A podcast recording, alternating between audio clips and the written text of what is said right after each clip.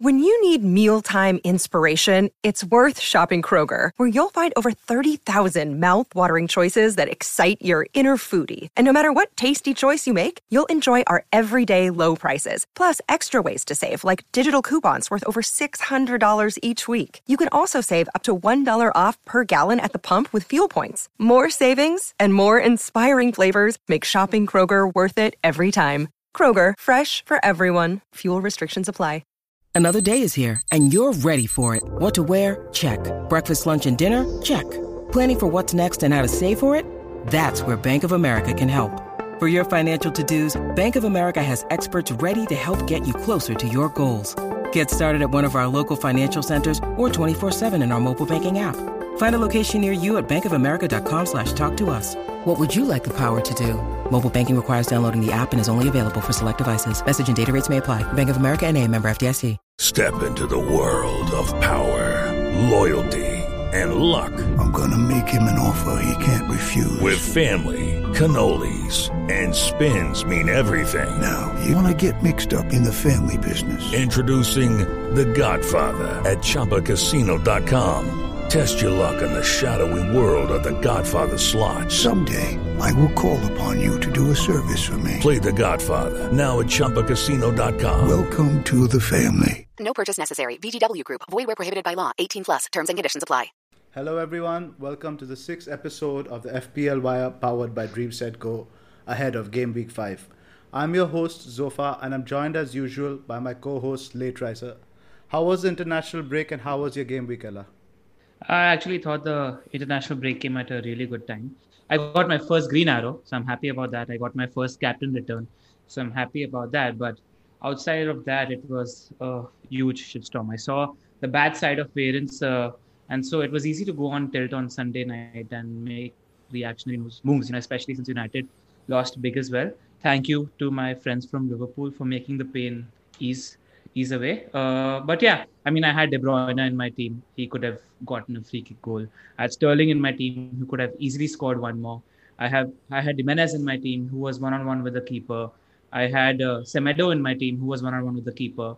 And then I had Timo Werner and uh, Jorginho decided not to be a team player. Not his fault, but yeah. So, so all these factors being on the wrong side of variance, they tend to affect you. But uh, you know, if you're waking up the next day or the the tilt goes away and actually you're, you're thinking your team is in a good shape if you're getting so many chances so yeah i'm not too worried got a green arrow and hopefully uh, i hope to like move on from now what about you Bakar? how was your game i uh, had, I had a decent game week like not not not that great but um unfortunately i ended up selling uh, James rodriguez right before the deadline Ooh. for a hit ouch um, i it was i was actually breaking it before before the City game because I actually um, removed James to fund Sterling in as, as the captain. So it didn't actually work out that badly, and it resulted in like a net net loss of four points because I captained Sterling, and had I not made the move, I would have captained De Bruyne. But overall, it was an okay week. I, I wasn't expecting too much out of it because I uh, I didn't own um, Salah, um, and and neither did I own uh, Wilson or, or Son or Kane. So, I mean, it was basically a week of damage limitation as far as I'm concerned. I wildcarded in like the first two game weeks. So, uh, I'm fine consolidating for now. I, I still think I'm in an okay position. Um, Do you plan to get uh, James back? the, the break point? was fun. I, I sorry to interrupt you. I just want to get before we can't get away from the fact that you sold James Rodriguez, who sold who got 18 points. I'm sorry, we can't let you get away that lightly. Let's talk a little bit more about that. A, what was your thinking behind selling him? I I didn't think he had that kind of haul in him um, because I I was looking at his heat map and all. He really got in the box. Uh, I I didn't expect him to be the kind of player who, who will score, uh, you know, a couple of goals per game. So it like it went really really bad. It was beyond my sort of wildest dreams that he's he's going to score that many points. Uh, I don't think I'm going to get him back uh, anytime soon, but let's see how it goes. Yeah, I I, I mean uh, I wasn't expecting him to get a couple of uh, goals and a huge haul either. So yeah, fair enough. It happens sometimes. I think you went for you thought Sterling was a standout captaincy. That's why you. Yeah, yeah, yeah, yeah. yeah just the captain thing. I think that's probably the logic there, but yeah, that some somewhat saved me, or it could have been like horrendous. Yeah, and, and Everton played well. I mean, without uh, Allen and uh, uh, I think they had one more player injured as well. I'm Yep. surprised the performance was quite surprising. How was your week, Zoff? My week was all right. I got 65 points. Southampton defense bailed me out. I think McCarthy got 9-5. James 18. The DCL and Jimenez win move for Werner and Mitrovic kind of evened out. Salah chipped in with 13. So got the captain wrong on De Bruyne, but I think he could have on another day got a few more points. So not pretty happy with how I'm sitting now. 60, 65 is a really good score. What what rank are you sitting at right At now? around 700k, 697k to be precise. Great, great position to blame me. About 4 million ahead of me, great position. So, uh, just a quick intro about Dream Set Go. Dream Set Go is a global portal for fans to gain access to sporting events around the world. Accommodation, flight tickets, hospitality, stadium visits, everything can be tailored exactly to your requirements. They also do celebrity experiences, which include masterclasses with your favorite sports celebrity or something as simple as birthday shoutouts. Visit dreamsetgo.co for more. The FPL Wire is a part of the Fantasy Scout Network, and all stats used in this podcast are taken from the FFS members area. Please sign up if you haven't already. I love how you get all elegant when you're talking about our sponsors and partners. I mean, you have to Great be very clear, and on today's uh, pod, just to let you guys know, we're going to be talking about the anomaly games that we've seen so far and what we think is the reasoning behind that, what we are reading out of that. A lot of people are talking about removing cash from their defense. Uh, we're going to be talking about the Liverpool defense and whether that's a good strategy still to hold on to them. We're going to be talking about whether we are required to be patient with our City assets, whether it's uh, we are required to be patient with uh, Jimenez. We're going to be talk. A lot of people are on wildcard international break as well, so we're going to be talking about some under the radar picks that we like in each position on the wildcard. Three teams that we're going to look at in depth are Spurs, Aston Villa, and Crystal Palace. Then we have the hot fixtures, our captains, differentials, and Bakar stats. So let's let's start with the anomaly games of Yep. So goals everywhere. So it's been really funny because I've been playing FIFA 21 over the international break. So every single game has been like 7-3, 7-4. And I'm complaining to my friends that this isn't like real football. And like, what do you mean? This is exactly what's happening in the Premier League. so what are what do you guys think? What let's start with you, LR. Why do you think there are so many goals? I mean, uh, uh, I mean, more than the goals, there have been three standout games that we've had of career goals where people try to read more than what is there to be read. Now, the three anomaly games I'm talking about the Spurs and the Saints game. Spurs played a naive high line, didn't change their uh, you know tactics at halftime, and uh, they paid the price for it. Liverpool versus Aston Villa, I thought it was one of those where days where absolutely everything went right for Aston Villa. Not uh, to you know demean what Aston Villa did. I mean, straight straight from minute one, you realize that Aston Villa were in this game and they were going to give it a big go. They, they played really well, but uh, you know the Liverpool defenders seemed a little arrogant, overconfident. Trent and Gomez haven't been in form for a long uh, in form for a while. Uh, you know Robertson playing so far up, I don't think helps the cause either. There wasn't any protection for that defense as well. Uh, I think the game called out for a player like Henderson, uh, who would offer some protection to that back line. Uh, Alisson wasn't there as well. So, you know, I mentioned Alisson last because everybody likes to blame Alisson. I thought there were a lot of other factors which led to that uh, as well. But, you know, uh, Henderson is going to be coming back. Thiago is going to be coming back this weekend. And I see it more as an anomaly result. I don't expect such uh, an anomaly to continue. Even the Spurs versus United game, I mean, I, I, I mentioned it on the last quarter. Our defenders are in horrible form. Uh, and I also blame Ole a fair bit for the result because uh, Pogba has been in uh, a poor patch of form for a while. And our midfield against Spurs, we know that Spurs look sharp and have pacey players like Son who are going to run behind the defense. We we got overrun in midfield. Uh, I mean, yeah, Martial got red carded, but that's no excuse. We would have been beaten beaten by three or four goals anyway because uh, Matic and Pogba just didn't offer enough legs in midfield. And if we have Fred, McTominay, Van de Beek, who are who have more ability to cover more distance in midfield, I thought the game would have been different. So I, I feel like these uh, games are sort of anomalies. What is happening with Spurs is right now they're countering at every opportunity, and every single counter of theirs is coming off. I, I don't see this sustaining. So it, it, I feel like uh, everybody needs to calm down a little. Uh, teams are going to get better. Teams are going to be starting starting to show more normal trends. Don't uh, read into this too much just yet. Fair enough. Bakar, what's your take on it? Yeah, I completely agree uh, with uh, with Lateriser. I mean, every every week you, I mean, I've been asked this uh, this question whether whether the games uh, whether we need to read too much into these games or are there anomalies. And every single week for the past you know three weeks, I sit here and I say that so and so game was an anomaly. There's not too much to read into it. But now this is becoming a bit of a worrying trend. Um, we've cons- we've like um, seen like 3.8 goals per game being scored so far, which is uh, ridiculous, um, and I don't think it's been as high over the past few seasons at all. Uh, it, it's it's down to a combination of a lot of factors. For example, a, a few teams haven't had a proper preseason, um, and the fact that you know we're seeing all kind of uh, freakish goals being scored. We saw that a ridiculous amount of penalties were being given. Um, the week prior to this as well.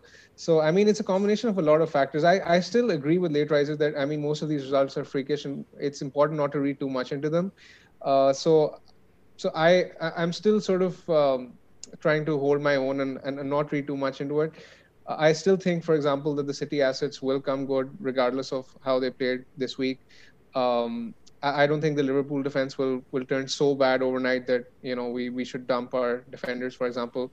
Um, so yeah, that, that's how that's my my reading of it. Yeah, so much so much overreaction all over yeah. Twitter. I thought uh, people were just reacting, and I didn't I didn't I didn't like that. So anyway, so what are your thoughts? Um, uh, so I listened to the excellent FPL Black Box over this week, and they did an excellent analysis on the goal conversion rate. Now I've got the table up here. The goal conversion rate, obviously, you see over here is inflated a little bit by penalties. Vardy's is at 70% because most of them were penalties. But in general, even if you look at Calvert Lewin, Robinson, Lacazette, this is a really high conversion rate. Now, is this an anomaly? It could be, but let's look at possibly the other side of the argument. Maybe, maybe this is a trend, and maybe I would like to maybe look at the reasons why. So, one thing obviously that stood out stood out to me was the lack of a crowd. Now, what the crowd does, it keeps players on their feet. It, it also intimidates the attackers, makes them more cautious. So these are more like training games. I think now to the extent is that like there's really no fear. Teams shoot. There's no fear of intimidation. There's no fear of failure to a certain extent. So that could be a trend. Maybe it will not be to such an exaggerated extent as it is now, but I do think to some extent we will see more goals. Yeah, I, I, as was talking it, about it on the black. Precisely, he has also made a similar point. Yeah, we're able to focus more when you're taking a shot when you don't have 30, 40,000 people breathing down your neck. So I get that. Exactly, because I think we saw that over the previous restart also with Sterling. Sterling, we know somebody who's like who gets the chances but always has had the poor conversion. His conversion rate was much higher over the last restart, so that is one reason. Secondly, now the Athletic did an article on the state of defending so far, and Sol Campbell analyzed the positioning, the tactics, and they've been terrible. So, and I think that to a very large extent is down to the lack of a preseason, the lack of shape, the lack of cohesion. So, they have been scoring more goals due to strikers being more clinical, but defenses also have been more disorganized than they usually are. So fair enough. I mean, that's a, that's a great segue into what we're talking going to be talking about next, which is a lot of people are talking about from an FPL strategy point. Uh, you know, removing cash out of defense to fund an additional big hitter. People are thinking of getting rid of a Liverpool defender or getting rid of two Liverpool defenders. What, what's your thinking there? I mean, I think Liverpool at least I would like to keep at least one defender. To a certain extent, you can make a case for spending less in defense because I think this year there's solid value in 4.5 defenders like your Ayling, Walker Peters, people that some of the guys over at Villa. So the, you could argue that you could really get away with like 4.5 defense, but I want at least one big hitter. I still say the like of Trent and Robbo, they have potential to hit double digit scores, even with Adrian in goal. I, do, you, do you agree, uh, Bakar? Yeah, I, I, completely agree with that. I think it's a it's a classic case of uh, don't buy, don't sell when it comes to Liverpool defenders. Uh, personally, I, I have in my team, and uh, prior to this week, I was looking to double up with Robertson because uh, Liverpool have uh, Sheffield and West Ham coming up uh, in the next couple of game weeks. So I was expecting big scores from Robertson, but but having seen Adrian up to his shenanigans, I'm. it's not. It's just not him, though. I think. I think. I, I kind of agree with that. I mean, Liverpool's yeah. defense hasn't really been as impressive as they were uh, pre-restart. It's been a bit dodgy ever since. Um, so I kind of get the point, but but like Zophar, I agree with him that I, I still think there's a need for at least one Liverpool defender because it doesn't take much for them to haul. I mean, an assist and a clean sheet. They have so much. I expect them to have so much possession against the likes of, for example, Sheffield next week that uh, even with Adrian in goal, I don't think they, they should concede that. And lot, like even though the another point I'd like to make, even if the keeper doesn't have to take a shot, a lot of time the keeper can just shake up the backline. And I know this as a Chelsea fan who's had Kepa in goal. Yeah, I know. There's no confidence. That's what he said. There's no confidence. The Liverpool fans in a in a uh, concert they talk about. Phil talks about that a lot, where their ability to play their natural game, they play a very high risk game in defense, sort of becomes uh, triggered because they don't have Alisson in goal. But but I, the, the the point I'd like to make is, I mean, uh, we saw what happened when uh, Spurs uh, absolutely hammered Saints, right? Uh, spoke about it in his press conference that he's going to be taking a defense first, first approach. Now, I'm sure uh, Solskjaer has seen what is up with his defense. I'm sure Klopp has seen what is up with his defense. Klopp is uh, probably the best manager in the league right now. Obviously, he's going to be addressing this. In fact, Bakar, you were talking about, you know, you were planning on going double pool defense, but now you're not. I actually think it might be the sly, uh, shrewd move to go for the double defense now because they are going to address this. They've just lost by seven goals, they are going to be addressing this problem. And one of the biggest factors why Liverpool also aren't keeping many clean sheets was, if I remember correctly, Henderson wasn't fit in the back end of last season and he hasn't played the start of the season. And I feel like he adds real bite uh, and a shielding quality to that Liverpool midfield. I mean, uh, he's uh, a lot of the pressing that they do is dependent on him because he's sort of an initiator and the director of the press. And uh, Thiago's, I, I read this morning that Thiago's fit and raring to go this game week as well. So I feel like they'll have a lot more control in midfield. Uh, so I wouldn't sell a Liverpool defender. If I was in wildcard, I'd definitely have one Liverpool defender. And I don't think having two is a bad call. You don't react to the results. You you try to think how the team is going to react. You try to reflect and then make a move. So yeah, I still think uh, going uh, heavy in defense with one defender, maybe another 5.5 defender like Reguilón or Chilwell, and then the 4.5 is a good move because also when you're setting up your defense, you don't want to be moving around those positions a lot, especially if you want to play the fixtures and attack. So that, that's where I stand. I totally agree. And also, I do think these 5.5 defenders like Semedo, Chilwell, they offer a lot more than 5.5 mids at the same price. Your Harrison, your Saint Max, and as you've seen, Podence. These guys yeah. aren't as reliable as the 5.5 defenders in the same bracket it's it's a, it's a factor of how modern football has evolved, right? Because we have so many defenders who are a part of the attack. They are they aren't actually defenders. All these wingbacks that we have, they're actually wingers playing for teams. So yeah, I, I agree with that logic. This was a very commonly asked question. I mean, loads of uh, uh, of, of of people, uh, the FPL managers have doubled up on Trent and Robertson, and this was a very commonly asked question whether you know they should sell uh, either of the two, and if yes, which one? I, I don't think I'd sell any of them. I still think they will come good at some point. Like if you have them, just just keep them. Mm, I don't know. I think if I had two, I'm. It all depends on who I'm looking to get. I might actually sell one if I had had, and in which case I'd always keep Trent, purely because of the free kicks, more than the corners.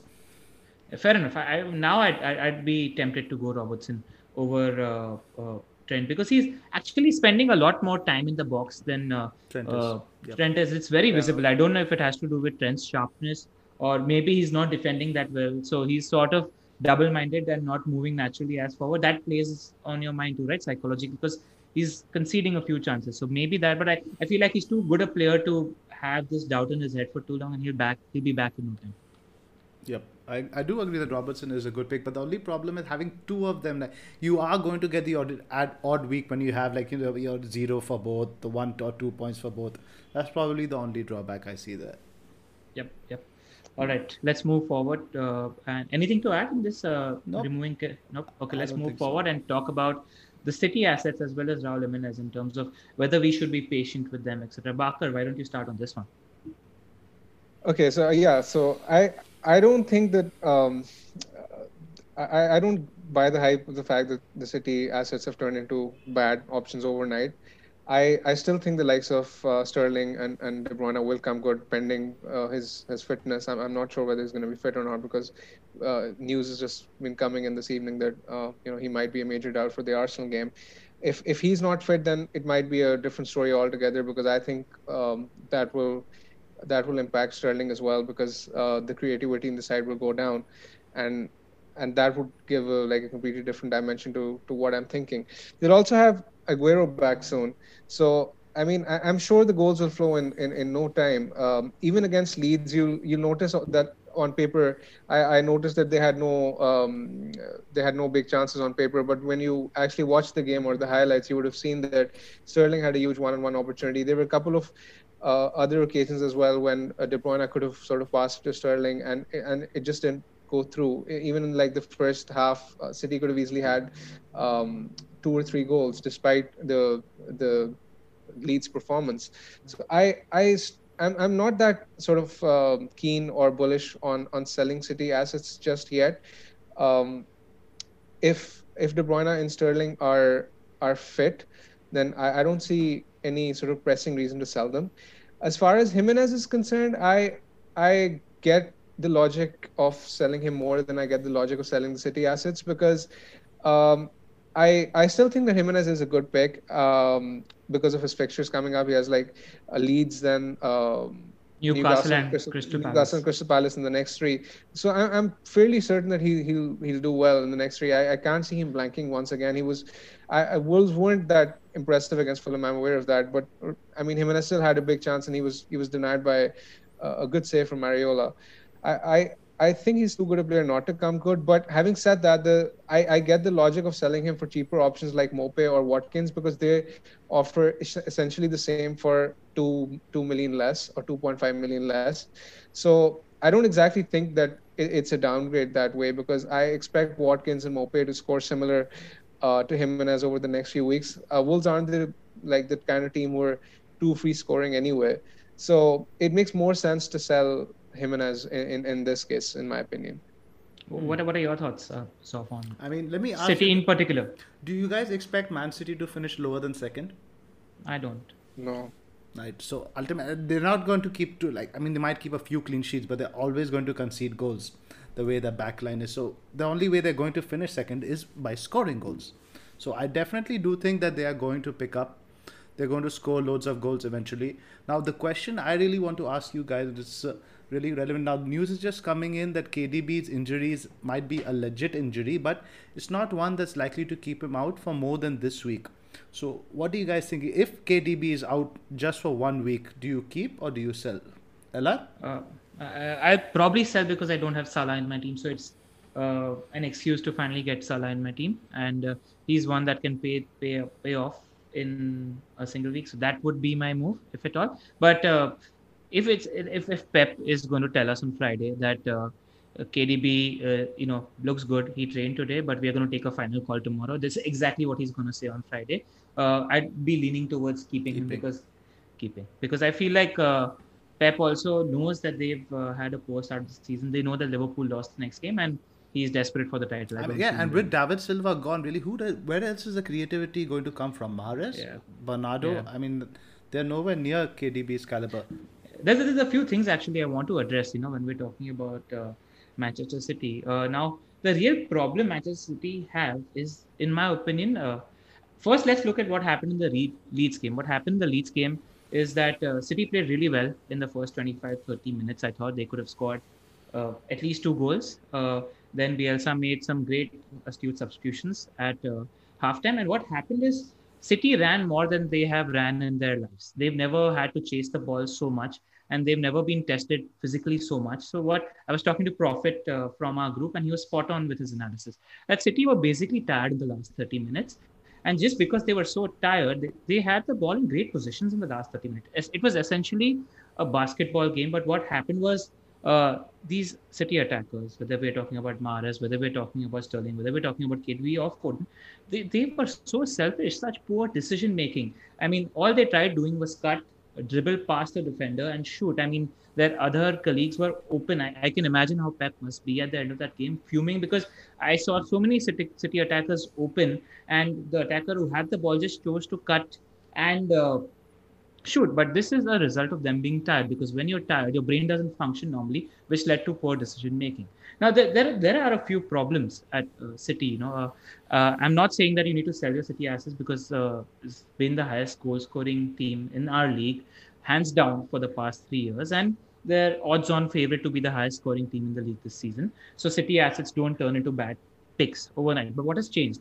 Uh, the problem with City is they were allowed to play such free-flowing football in the past few seasons because Fernandinho essentially did the work of two midfielders. Now Rodri isn't the same player. Uh, Rodri is able to do the work of one midfielder, and like we saw in the Leeds game, if you're playing uh, Rodri with two attack-minded midfielders, then that leaves City exposed, and uh, what that leads to is. Uh, uh, De Bruyne, or the other creative midfielder, doing some of the defensive work. Now, Foden didn't do anything defensively, which is why De Bruyne did a lot of the defensive work. Uh, now, the option for Pep is he either plays Rodri with Fernandinho in a double pivot. That's possible now because they bought two defenders. Uh, and they play sort of a 4 2 3 1. But Pep doesn't like double pivots. If you think about his team in Spain, if you talk about most of his teams, Pep likes playing with one pivot, one and two advanced midfielders. So I think this is going to change a lot when we have Gundogan uh, fit or Bernardo Silva because they are the kind of players who share the defensive responsibility. Yeah, which they're fit now. They're fit now, which Foden doesn't do. And there was a very interesting article that I was reading on the Athletic about City as well in terms of the type of chances they create. Now you think about the Leroy Sané playing on the left and Raheem Sterling playing on the right season. What what essentially happened during those seasons was uh, Sane played on the left. He was crossing crossing in. We had two players in the box, either David Silva or Aguero, finishing off those chances. The same thing with Raheem Sterling played on the right. Now, what what is Pep doing? He's playing inverted uh, wingers, which is which is leading to the kind of goal uh, that Raheem Sterling scored against Leeds, where he's cutting in, shooting. So the so the quality of the chances that they accumulated weren't uh, as big. Uh, aren't as big as they used to be. So that That's is a really good point because you have Mahrez and Sterling who are just cutting in, looking to shoot now. That's exactly. You don't have those crosser of crossers of the ball. I mean, KDB is the only one crossing in from the right, but I want to see how this City team evolves, and that's how you're going to be able to judge who the uh, correct players are going to be. You know, in terms of picking. Because if you notice, I mean, last season, now that you think of it, last season's Raheem Sterling's assist count went down drastically. Why did that? Did that happened, It's because he was played as an inverted winger, which is which led to him shooting a lot more than him crossing. So that's that's why this has happened. So it's worth monitoring. But I wouldn't lose patience. They're still going to be in the top two scoring teams in the league, uh, and just the amount of overreaction that you see across uh, the Twitter and the FFS boards. I mean, everybody just needs to calm down. It was one freak result. City could have scored three or four goals in that game. They didn't, and I think like they're not going to face a team like uh, Leeds who are going to have such a strong go at them uh, again anytime soon.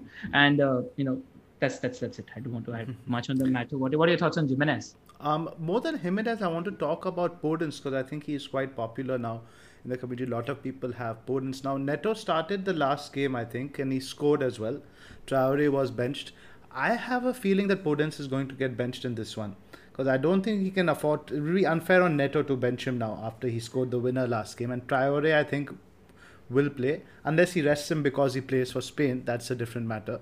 So I think Podence is a bit of a risk going forward. And in general, I think Jimenez is worth keeping for the next three, but Podence, I'm not so sure. I don't think you need two attackers from Wolves. They don't really seem that cohesive right now. But Jimenez, uh, there's absolutely no reason to sell him. I mean, the usual way when we look to make a transfer, right, we look to identify the weakest link in your team. If Jimenez is the weakest link in your team, then your team must be doing really, really, really well. Yeah, I agree. And uh, also, I feel like uh, the next fixture the, for Wolves, I actually fancy them more for the Leeds game than the Newcastle because they're uh, used to sitting back, not keeping and countering, and they're really good with their countering. What I think what happened last uh, week with Podence was that he wasn't really fit. Uh, you know, uh, we knew hmm. that he had some fitness doubts, and that showed in the way he was playing. And I think that's why the attack got compromised. I was going through the Wolves forums, and there's a huge debate amongst fans in terms of whether they should go 352 or 343 because 343 doesn't give them the control 352 doesn't give them the con- uh, 343 doesn't give them the control in midfield that were that they were used to. Uh, so all of them are preferring a move to 352 which makes Podence an even higher rotation risk. Uh, so yeah I, I do get uh, the point in terms of uh, you know being wary about Podence because he doesn't seem very nailed because they have Neto they have Traore and they have that uh, Wonderkid Portuguese forward they bought as well for that position. Mm-hmm. So we, we don't know what's going to happen there. About him. Yeah, uh, but uh, Jimenez uh, play the fixtures. I mean, I wouldn't sell him for the next yep. one unless you're funding a captain or a big hitter. Good. I wouldn't sell him. Bakar, anything to add on these two sub- subjects, or should we? Yeah, I, I completely agree with you on Podence. I um I actually forgot to mention him, but yeah, I, I was reading up on the forums as well, and um and like it's it's 50-50. Most of the opinion, uh, most of the fans seem their, their opinion seems divided uh, on whether or not they should play him. And um, this is this is something I have in mind as well. But at 5.5, there's I mean, there are not too many options. There's Soucek, but their, their fixtures aren't. Fixtures aren't, are aren't great. There's a Leeds midfielders and there's ASM. Um, oh, you know, you know who I like who are actually a little bit more above the bracket, and I know LR will talk about more later. Barkley, Barkley is good. I think Loftus Yeah, yeah, Cheek, yeah, Barkley. Loftus Cheek at Fulham also could be useful. I think that Trossard is Trossard is six and has a good bunch of fixtures. so. fixtures There are some options around that price bracket, so it's not as isolated. as we think it is. Correct. Yeah, yeah. Uh, and uh, just just uh, while we're on the topic of Wolves, uh, uh, people who own sites, I've just noticed that a few of them are calling uh, for him to be dropped, and there are a few options in that position.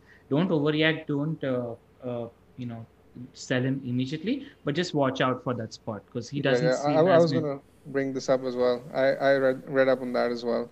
Um, Marçal, uh, you know, if Marçal becomes available, then then size could be a bit of a problem going I'm forward. looking forward to watching the new kid they got, Nuri or something. I think. that Auri something. Yeah. Yeah, he's he's rated very highly, and he's only five mil. Now five mil for an attacking Wolves win back, I'd be all over that. I'm hoping Yep. he can nail a spot there because I don't think he's going to play Marçal at left wing back too much unless maybe he's up against the big sides where he wants a I- very I- defensive setup. I think Semedo is the one to, to own from, from the Wolves defense if you're looking Yep. for Yeah. someone. I mean, I know Uh, Lateriser owns him, but like you were really unlucky with the Areola save this week. It was a He- huge he, chance. He could have had an assist, goal, and a clean sheet. But then I'm happy because I like him as a pick. He's doing the things I like him to be doing. He had a crazy amount of touches inside the boxes Box, this yeah. this this game week. So I was happy. Yeah, Absolutely, more I points are coming great- your way. Don't there are worry. Definitely points there. Yeah. Uh, all right, uh, good segue into wildcard picks. Now, uh, just a note: we are not going to be talking about, uh, you know, while you're in wildcard, we're not going to be talking about slightly more obvious picks like Salah or your premium city midfielders or Kane or Son, because those are the more obvious ones. We're going to be pitching a few under the radar picks that might help you build your wildcard. So let's let's talk about defense first. Bakar, why don't you start on this one? Um, I mean, if I if I was wildcarding right now, I I'd probably pick um, in defense. I'd, I'd go for Dallas from Leeds. Uh, I think he's he's going a bit under radar. I know Leeds aren't are- aren't as solid defensively; that they're a bit shaky. But Dallas is. I've noticed his numbers. He's he's going forward. He's playing in central midfield, so he's getting plenty of opportunities. Um, so I think I, I prefer him over Ayling um, now because I, I've seen enough from Dallas to convince me. Um, other than that, there's there's the obvious Lamptey. Uh, we've already spoken about him in the previous pod. Uh, Brighton's fixtures are turning, and, and he's the one who I think is um, is the one to own from them. Um, Reguilon, I, I think he might not be a bad shot from Spurs as well, given their fixtures. Uh, the Rotation, ne- right? The only problem with next- Reguilon is rotation. I was Uh, I, I was speaking to um uh, to Top Marks who's was on our WhatsApp chat and he's a Spurs fan and he he was uh, he was fairly bullish on on Reguilon. He thinks that he's a far better player than Davies and he thinks that he's going to be uh, first choice uh, for Spurs uh, more so than than than Doherty because he thinks that Doherty might be at risk from Aurier as we saw in the United game. I, I agree. I agree. I don't think uh, Reguilon is as much of a rotation threat. He's a really he's a he's a big upgrade on Davies. In my Yeah. opinion, I really like what I saw of him. Uh, Isn't Davies defensively better though? I, we don't know, right? I mean, we've seen Reguilon for one game against I, United. I I rate Ben Davies quite highly, especially defensively. Not as much going forward, I would say, but I think defensively he is a bit superior to Reguilon from what I've seen. Fair enough. A little bit. Fair enough. I mean, and and uh, I mean- Spurs have a flurry of fixtures, so I mean, Jose could be rotating them. You never know, but I, I wouldn't. I, I feel like it's uh, on the verge of uh, overthinking. Uh, I feel like Hmm. he's first choice, but yeah, they have a flurry fixture. So, Fair enough. what, what are your thoughts in the defense? Oh, sorry, Bakar was talking. Yeah, I mean, other than that, I um, I, I like Chilwell, and there's Semedo uh, already mentioned. So yeah, that's that's basically they're basically the defenders I look for. Other than that, Trent is, is the obvious one, which we've already spoken about. What, what, anyone you want to talk about in defense? Zoff? No, I think pretty much covered. I just want to dial it back a bit. When did Dallas play in midfield? I think he we played as a wing back in one of the games, but did he play midfield in any of He them? played he played midfield against uh, Sheffield. I'm I'm fairly confident he. Yeah. he did. Uh, no, He he, played- played wing back, played- didn't he? No, no, he played No, he sort of played- a midfielder. He played further forward. No, but I remember they switched to a back three that game, and he played as a wing back, not in like central midfield, as far as I recall. And that actually is an advantage to Dallas. I do agree over Ayling because now I think uh, Cooper is injured. He got injured over the international break. Now they're playing. Yeah. If they play against it, if they're playing Wolves, so he's probably going to go to a back three again. So we're going to see Ayling at centre back again. So I do agree with your point that Dallas could be superior to Ayling there. Fair enough. This just uh, I'd like to add uh, one more name in the in addition to the names that you guys have already spoken about. Uh, uh Masuaku, uh, I spoke about him on the last pod as well. He's got Ricky my attention. Ricky Gerrard. He's playing really well. West Ham are doing good things in defense. Uh, and uh, if you're setting up your wild card for the long term, uh, West Ham have three bad fixtures and then a flurry of good looking fixtures. So I'd have him in my team as the 4.5 defender of choice, going under the radar, playing very advanced, crossing that ball in. I like him as a pick. very good for bonus also. That's what very I remember. Good. Nice. Moving on to midfielders. Uh, if anyone you want to talk about? I mean, nothing really from the ob- you have your obvious picks as in you have your Son, your KDB, Salahs, and all that stuff. So no, nothing to really mention there. Grealish has shown, shown some glimpses of form. Apart from that, you have your cheapies. I'd like to say Barkley, but I think it's a bit early. Maybe I'd like to see a few more games of Barkley, but this James is pretty much. I think the midfield pretty much picks itself, kind of, because you get a City mid, you get Salah, you get James, and maybe you get one more. Son, Son, you get Son. You get Son. So, yeah. So that's. I think the midfield is probably the easiest area to pick as of now.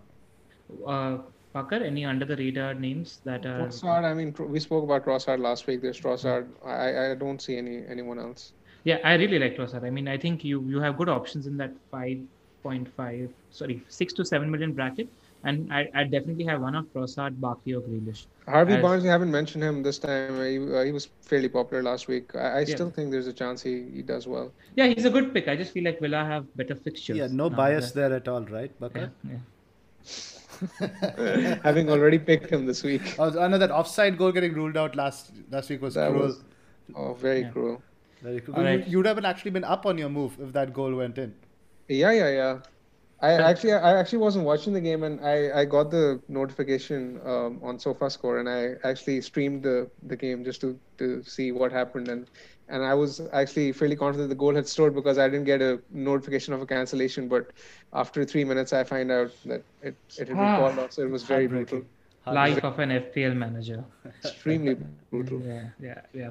I mean, let's talk about forwards because it's uh, really interesting because we now have something that we haven't had in FPL for a long time, which is a 4.5, possibly a 4.5 starting forward now. So far, you have a few thoughts on uh, Brewster, as I understand. What what's your thinking there? I mean, I was actually looking to bring in Brewster for Adams this week. Now, for me, a 4.5 mid, what do I look for? I look for a return every three games because if let's say he gets even a goal one game, he get nine plus two plus two. That's 13 points from 4.5.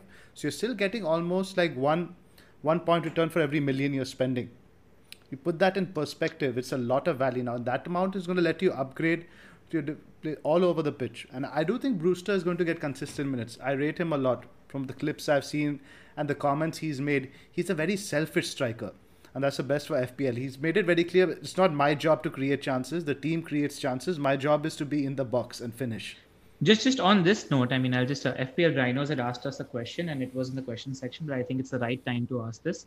Uh, how should we be looking at Brewster? Is he the best best of the 4.5 attackers or a blocker to three better strikers? And it's a fair point because we do have names like Neal Maupay, uh, Watkins, Bamford, who are looking like solid picks at just a million and a half more. So why don't what what what's your thinking there? A million and a half is not less. It's it's a lot of money. That's what it is now. A million and a half is the difference between let's say Kyle Walker Peters and a six million defender such as a Digne. It's a lot of money. It's a difference between a Chilwell and a Mitchell. So it's not something definitely to think about in that sense. I, I agree. Watch also Watch from FML FPL spoke about this at length uh, on his podcast as well, and he completely echoes your sentiments. And I wasn't really looking at uh, Brewster as a seventh attacker, but I'm, I'm I'm coming around to that idea slowly. What, what's your thinking there, Bakar? Yeah, I, am fairly convinced he's going to start. Uh, they haven't spent that much money for him, you know, just just so that he could sit on the bench. I'm fairly sure he's going to start. And with, what worries me with him though is is that their fixtures aren't that great. They have Liverpool, City, Chelsea coming up, so I won't consider him as a seventh attacker just yet. I mean, he's playable this week because he has Fulham, but after this, for the next three game weeks, he isn't exactly playable.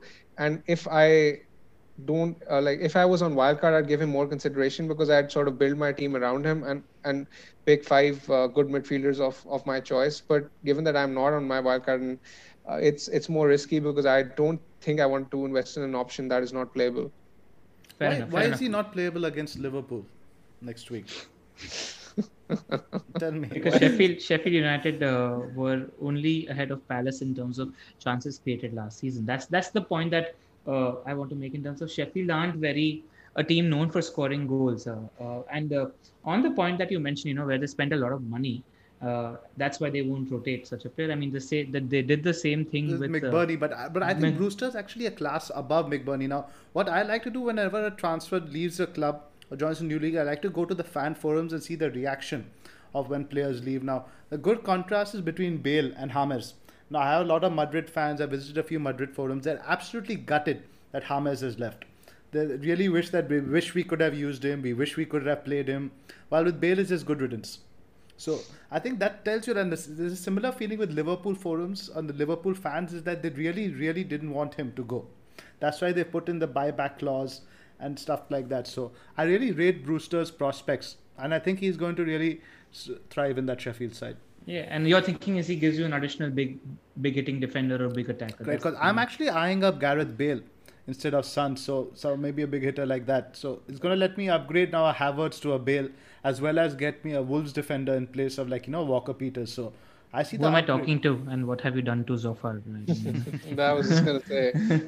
like, uh, I mean, I, I've not known Zophar to jump in on a player, probably because he doesn't play for Chelsea. I guarantee you, if Bale played for Chelsea, Zophar would not be. What do you mean? I started with Werner and Havertz this season, so all right, all right, yeah, turning your personality. Uh, Uh, let's let's let's talk about that. Uh, you know, 5.5 to 6.5 million striker bracket because we've had a lot of questions, uh, and we have a few options in that price bracket. Whether it's Antonio, Watkins, uh, Maupay, uh, who else? Bamford. So who, who do Antonio. you like? I, I like Antonio a lot, also, despite the fixtures. Uh, So, he, so if you were on wildcard and if you're picking a player in that price bracket, you'd go Antonio despite the fixtures. I'm mm, no, actually, I wouldn't. If I was picking a wild card now, I wouldn't get an Antonio. I'd probably get in Maupay as a placeholder for the next three. Oh, okay. What, what, what's your thinking there? Uh, um, I just Bakar? Bakar. That's Are you- yeah. Are you asking me? Yeah, yeah. Yeah, I, I I would probably uh, have, have picked Watkins. I mean, all of these four players, uh, you look at their teams, Villa, Brighton, Leeds, um, they're all in form. So uh, West Ham, so they're they're all in form. So it, it's it's actually tough to pick between them. But I would probably pick Watkins. I, I I've been really impressed with um, with him. I, I I know he didn't score against Fulham e- uh, either, but I, I watched that game and, and he was he was consistently getting in the box and um, and and given given his price and he's slightly cheaper than Antonio and Maupay and his fixtures until game week 15 are actually really good. So I think he can. If I was on a wild card, I'd actually pick him because he's he's one who can who I can sort of uh, stick there for uh, for the long term.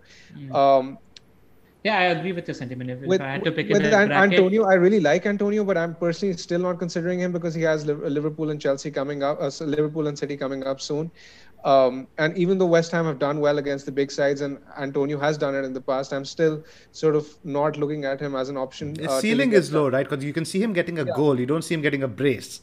Yeah, exactly. While while you see Villa, they're already in form and their fixtures. I mean, Leicester aren't really great defensively these days. Then they have Leeds, Southampton, Brighton, West Ham, Newcastle in their next seven. So I mean, that's a really good fixture run, and I can frankly see him making a, a mockery out of his price tag. no, no, no, really good. nobody interested in Bamford. I actually really like Bamford because just for the pure ch- number of chances Leeds are creating, I think Bamford's a good pick. But I do think his minutes are going to be curtailed a little more going forward. All right, fair enough. Yeah, that's that's my thinking as well. Uh, you know, I'm I, I wouldn't pick Maupay. I don't like him as a pick. I think he looks a better striker than he is. and Maupay is very frustrating to own. I Very had frustrating. to last year. He just he, Yeah. he just gets the ball and shoots pretty much Yeah. from anywhere. I don't like him as a pick. I just don't like the player that he is, and that's also. I mean, I'd like to warn the listeners that I have a bit of personal bias against him because I just don't rate him as He's a player. just only, he's not very likable. Let's be Yeah. honest. yeah. And ano- another point I'd, I'd like to make it that uh, is that uh, while while, while this, we're discussing these four strikers, I mean, Villa have created the the highest amount of chances uh, between Yep. these four teams, and and it's also worth remembering that Villa have actually played a game less. So they're they're clearly the most uh, uh, informed side. So the that's other why, teams haven't played Liverpool yet, so yeah. No, no, no. But it was between uh, Watkins and uh, Bamford as well for me, you know, in that spot if I had to pick one. But uh, like Zophar said, I'm worried about Bamford's minutes at some point. I feel like Watkins is the steadier pick, and uh, the difference between the replacement that a Leeds has and uh, an Aston Villa has, the gap in Aston Villa is much bigger, which is why I'd go for a Watkins. Uh, the Liverpool result, I love that you mentioned that. I watched FPL Family's recent video where they viewed the fi- top five wildcard picks. I think Sam must have mentioned the Liverpool conceding seven at least 20, 25 times. I mean, that's ground for spousal abuse, if you ask me. it was brilliant. Holy, I feel for him. I feel for him.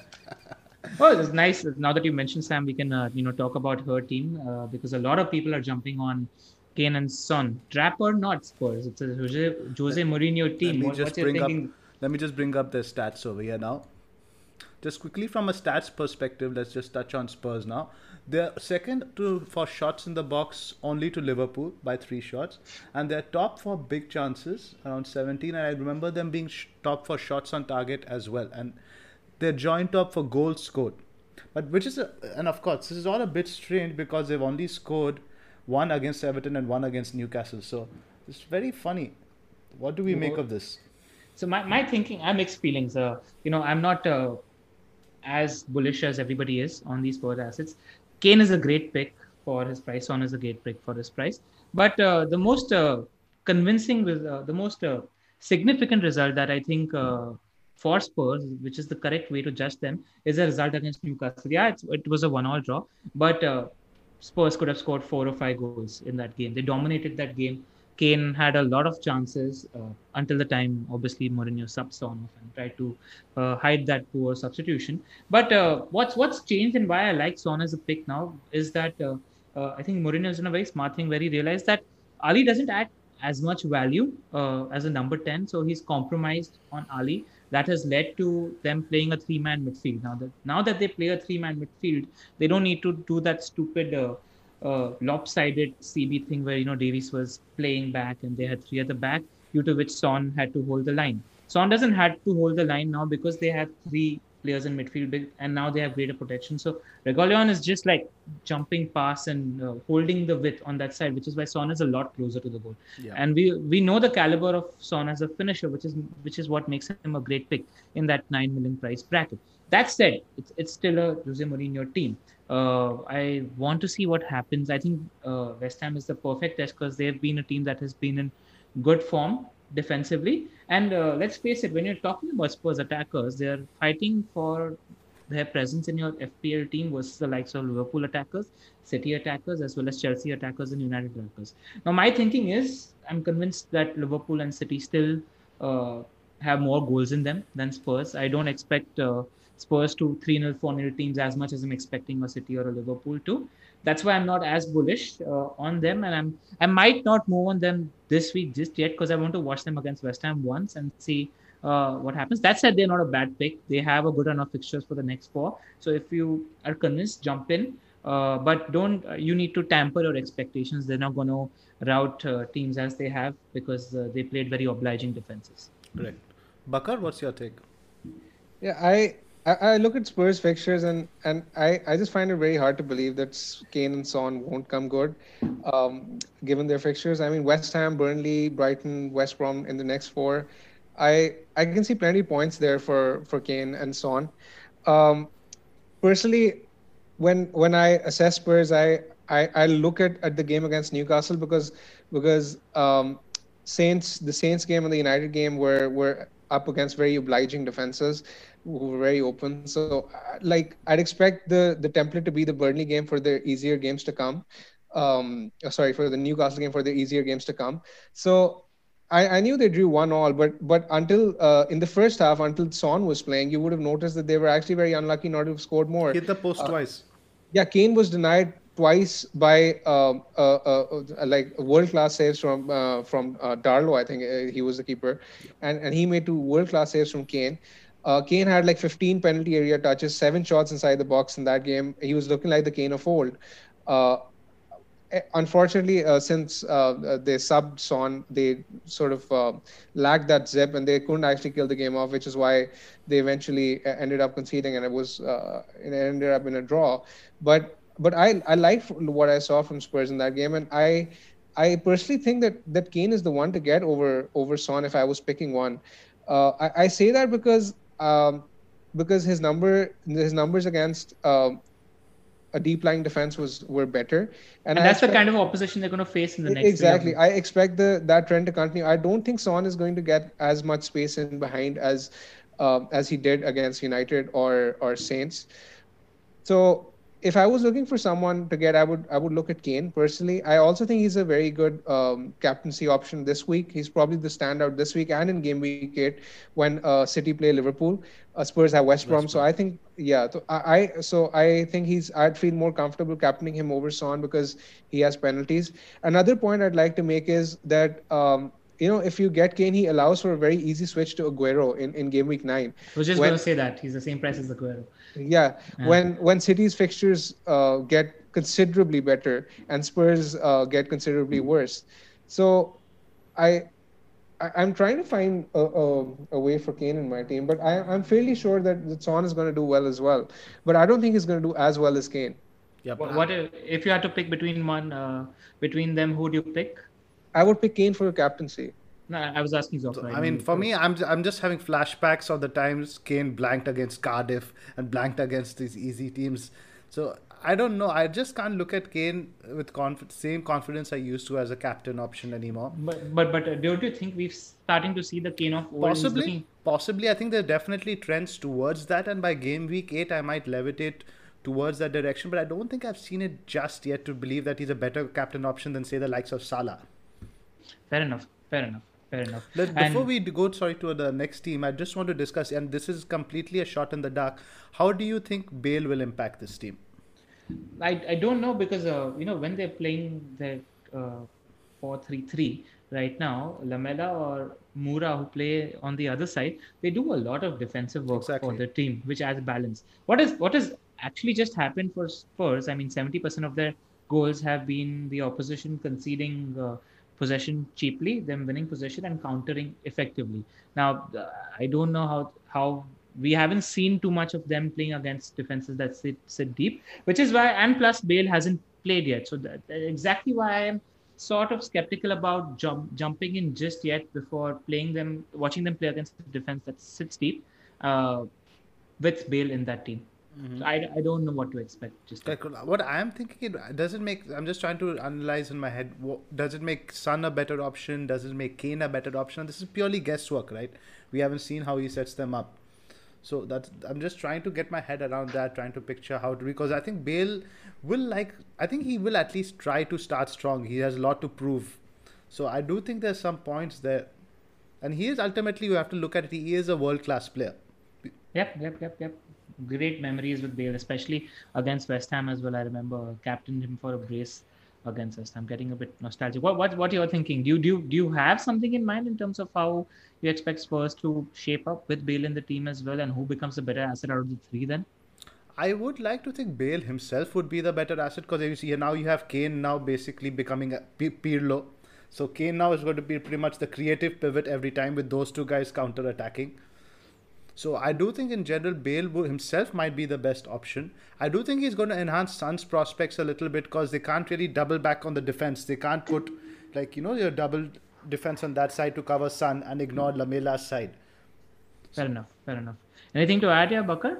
Yeah, another thing I, I, I noticed about Kane while I was com- compiling this week's uh, data was that he's actually underperforming his xG, which is which is kind of rare for him because he's an elite finisher and he usually takes his chances so I mean, when you take that into account, that he's not exactly scoring as as as many goals as he should be scoring, um, and his fixtures that are coming up, and, and, the fact that he's known to be a very good finisher, and despite that, he's like the the top, the second top uh, point scorer in the entire game. That that tells you quite a lot about you know how good he's playing at the minute. All right, all right. So to summarize, Bakar is uh, preferring Kane over Son. For me, it's still uh, I, Son. If I had to pick, I'd still go with Son. Because again, it's a money. It's a money thing. If they were the same price, I'd probably say Kane. But at one and a half million, as we discussed, it's a lot of money. Yeah, if, if Bale wasn't playing for Spurs, I'd confidently say Son.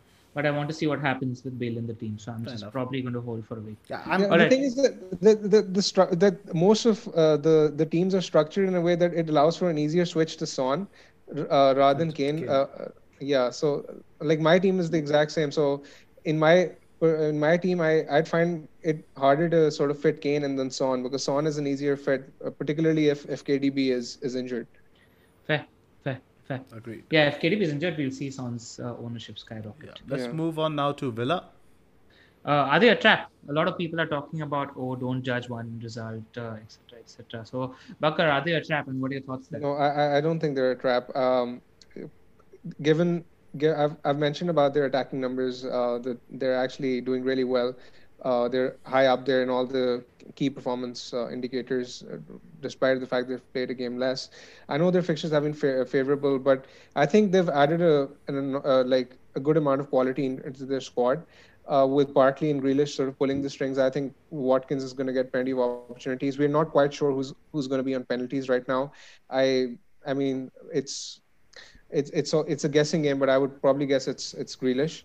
Um, I, I think they, they will continue to offer value given their prices. They're they're low risk assets at that price. They're kind of like Wolves were a few years ago when they came up. Um, I think they're Yeah. gonna offer value, and their fixtures until like for the next ten are really good. So I, I don't think there's too much of a risk going uh, investing in Villa.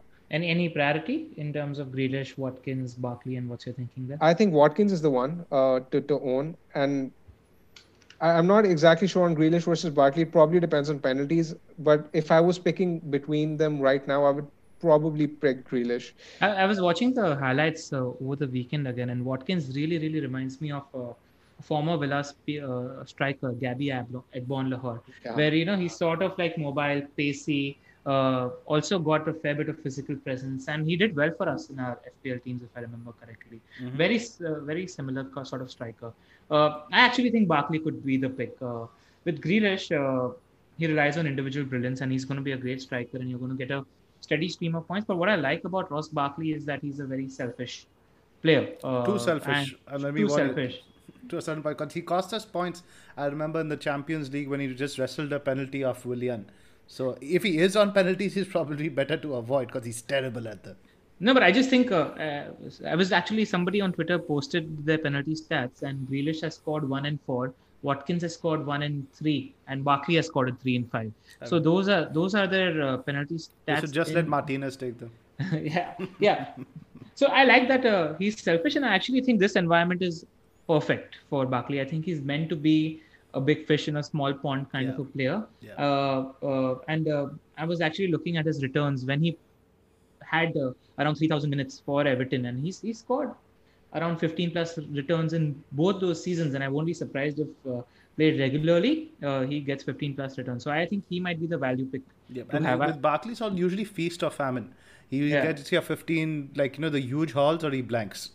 Yeah, he, he could have had a hat trick himself against uh, Liverpool if you've seen. He had a few good chances, and I think. Uh, uh, but that said, I don't think Grealish or Watkins or Barkley you could go wrong with either of the picks. I feel like Barkley could just be the value pick. What about And think- defense besides Martinez?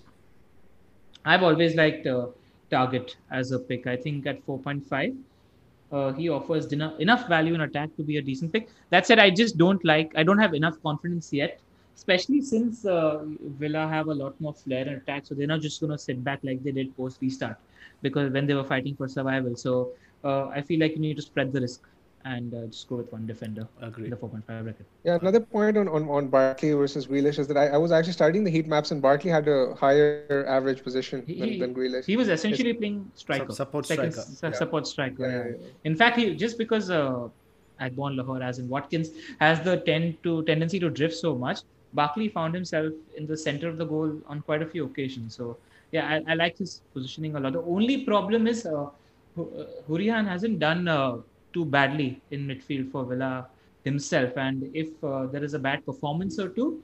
Uh, I wouldn't be surprised to uh, see Yeah, because I think McGinn is pretty much untouchable. yeah, and uh, Douglas Luiz isn't going to change because he adds that defensive. He's in the defensive midfielder position, so there's a slight risk of rotation. I feel like Barkley's good enough to hold a spot though. I agree. Let's move on to Palace. All right. Uh, I don't have anything to add here. Uh, Mitchell is a good pick, uh, and uh, PVA is back. Apparently, I think he tweeted that he's available for selection now. So I think Mitchell's on borrowed time. Yeah, but especially because I, I don't I don't think he had a really good game against uh, Chelsea last week, and he was responsible for one or two of the goals.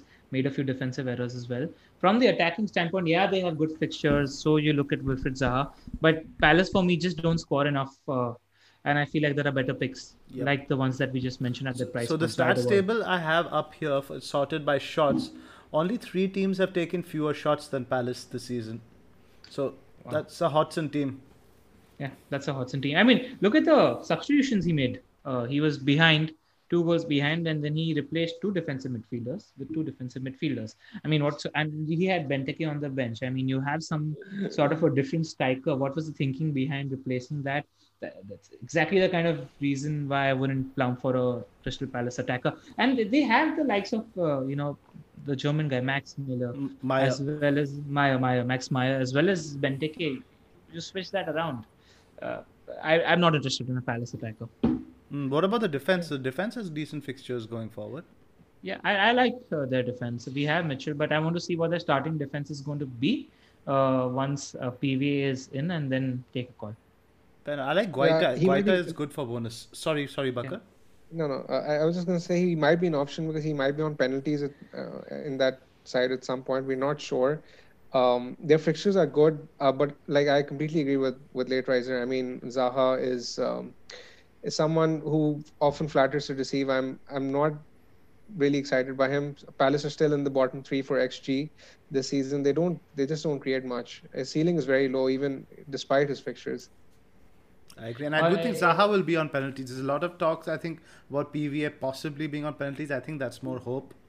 You should just ask him on Twitter because he's going to reply. yeah, yeah. Yeah, if he's on uh, penalties, he is gold as a pick because uh, Zaha is going to win you some penalties. Uh, so I, I might go there for sure. Enough. Yeah. There's not really much to talk about, I guess, in Palace. Let's move on now. I To the hot f- fixtures. To the fixtures for this week, which you want to discuss. First one, the Merse- Merseyside Derby, the first game this week. I, I think Liverpool will uh, bounce back in this game. Yeah, Everton have looked really good, etc., etc. But Liverpool have just a lot more uh, quality, and uh, Klopp will be determined that they don't uh, that they make a statement in this game.